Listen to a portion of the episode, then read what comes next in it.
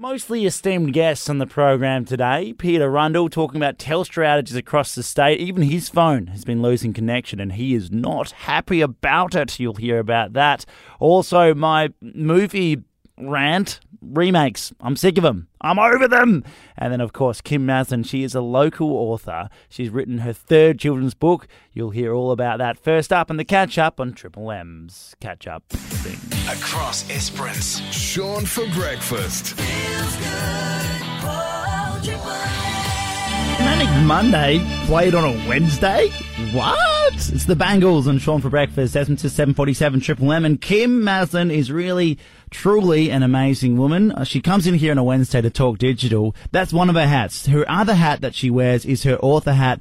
She's written two books and a third book, children's book, is on the way. She joins me in studio. Kim, how are you? Feeling very excited, Sean. Oh, well, you've got the book in front of you here. We'll make sure we get a photo of that and pop it up onto the Triple M Esperance Facebook page. But this is your work. This is your creation in your hot little hand. That's right. It's been um, the best part of the year in the making, this third book. Feeling, yeah, pretty pumped to finally have it here. So what's the process? So that all comes in, I assume there's boxes and boxes of books that come to your house and then it's about distributing them out into the community and to WA and to Australia as well? Yeah, and, and overseas as well, Sean. So, yeah, there's lots and lots of boxes of books ready to go. Um, we're stocked here in Esperance, the, the book box, Esperance Tide down at the Museum Village, and also Esperance Community Arts. Cool. You can also pick up a copy at Esperance Library as well if you want to have a bit of a try before you buy. It's so exciting, and the best thing about children's books is that, first of all, kids need to read. Second of all, they're usually quite interesting and fun. Third of all, there's little bits and pieces, details that that make it really exciting. We want to get into those right now. So the book is called The Little Possum Who Looked Up. Tell me all about it.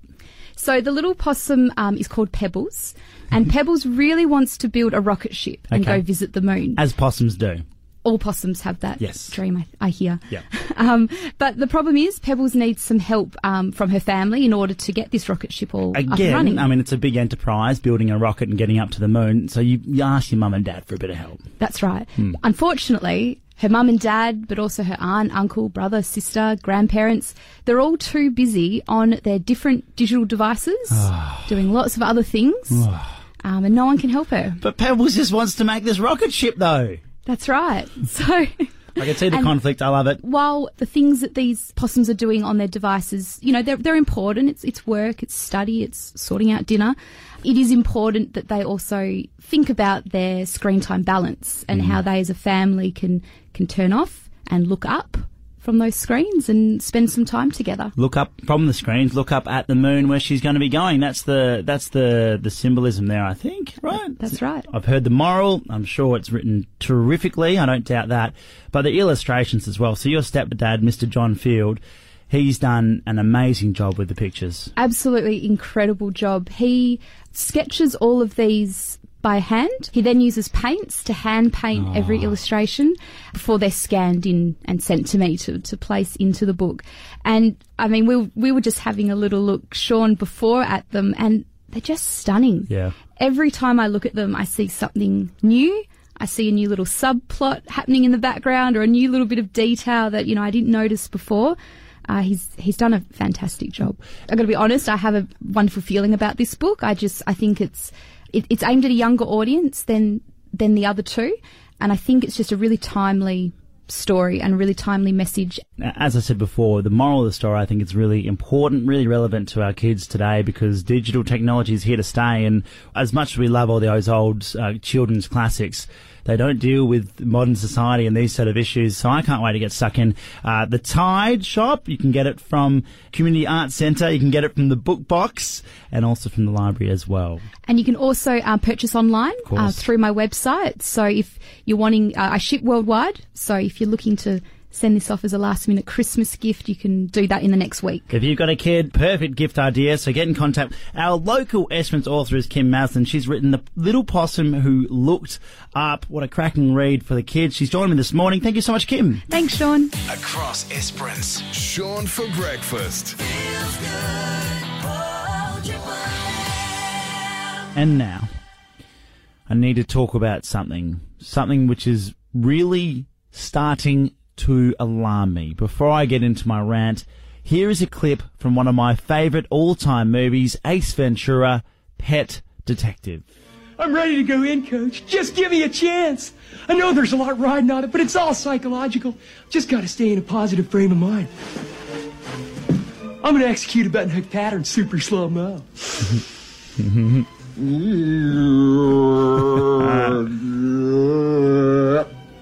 Let's see that in an instant replay.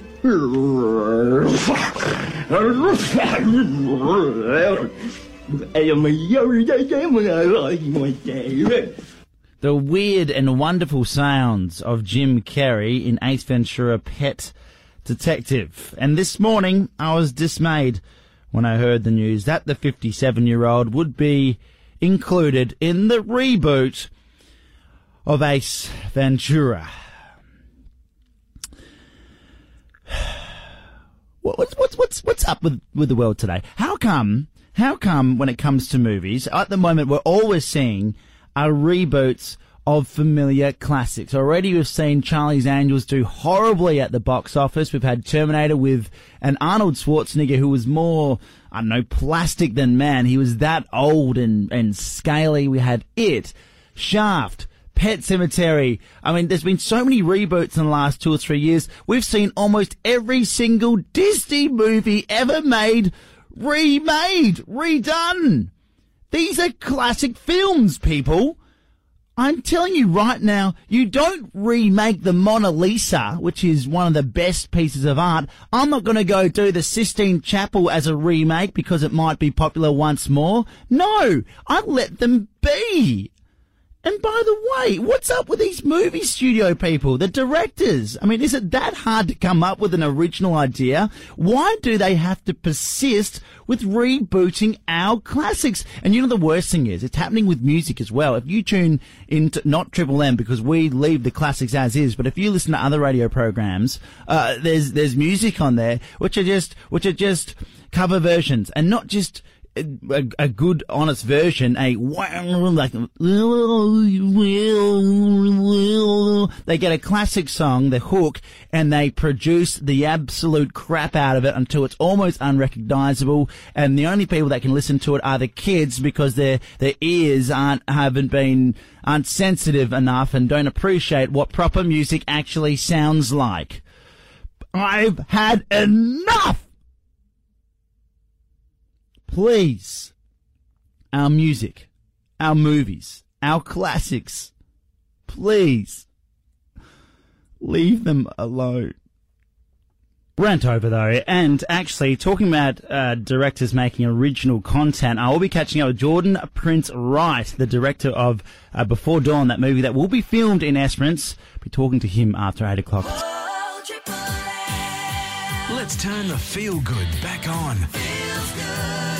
Sean for breakfast. Esperance's 747. Dawn for Triple M. breakfast, Esperance's 747 Triple M, and there's been a little bit of an issue for a lot of people around Esperance, and I want to just gloat for a little bit because when I moved down here and people found out that I was an Optus user, they said, You idiot, you need to be on Telstra. Well, now the shoe is on the other foot, people, because I'm hearing that Telstra are having some serious problems. And to talk to me about it, I have our State Nationals member for Roe, Peter Rundle on the on the line. Peter, you're you're with Telstra. Have you have you been suffering? Have you had some problems, some issues? I sure have, Sean, and uh, great to be with you. But uh, yeah, look, I have had some frustration uh, back on the farm uh, in the in Katanning last week, and really, I uh, I have had a few small problems prior to that. But last week we were getting uh, cut out as soon as I made a phone call, not getting through, or otherwise uh, mid mid sentence, this number is no longer connected. so uh, pretty frustrating.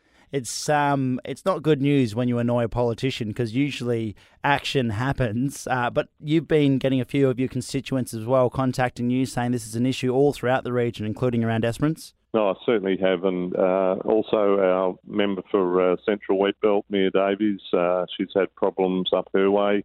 Uh, Shane Love, the member for Moore as well. So it seems to be a real statewide problem, and our constituents have really been uh, coming in strong on this one and, and contacting our um, electorate office, and we're certainly trying to do our bit and contact Telstra, but there's not a lot else we can do, to be honest. Well, it's pretty hard to contact Telstra if your phone line keeps dropping out. It's pretty hard to receive complaints when the phone line keeps dropping out, which sounds like what's happening. All, all tongue and cheek aside, it is a very serious issue, especially when you've got emergency services and we're getting into a, a time of the year where bushfires can be an issue. So, when, when do we, uh, Telstra, Telstra have obviously identified the problem. I'm sure they've received the complaints.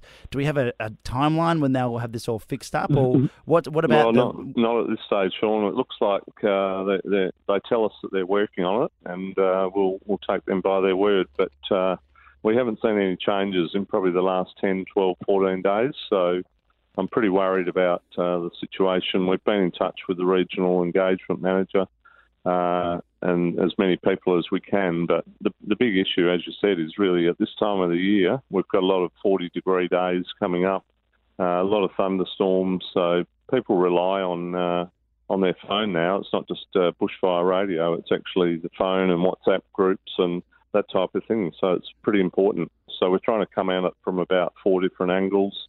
We've got, um, you know, we've had other problems with towers, the likes of places like Williams, where the uh, EFTPOS machine won't work at the service station. So that's when you really, you know, it really disrupts the business Yeah. uh, because not everyone carries cash these days. Far out, and it's just so, as you say, it's so far-reaching, and and Telstra are getting so big when it comes to their services that when there is a fault, then a lot of people are are affected. I said it off the top, and I know I was joking around, but almost everyone I know is Telstra around here, so it's far-reaching. Anyway, mate, uh, you're doing a good job, and hopefully we can see Telstra get get fixed up very soon. You have a beautiful day, and uh, Merry Christmas if I don't talk to you before then.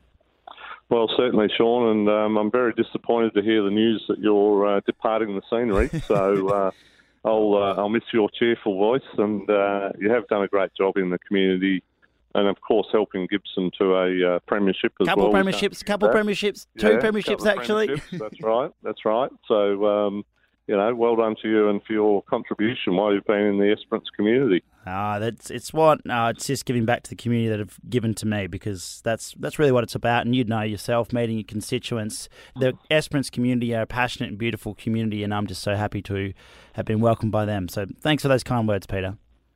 No worries, and make sure you come back and see us soon. I absolutely will. Thanks, Sean for breakfast catch up on Triple M.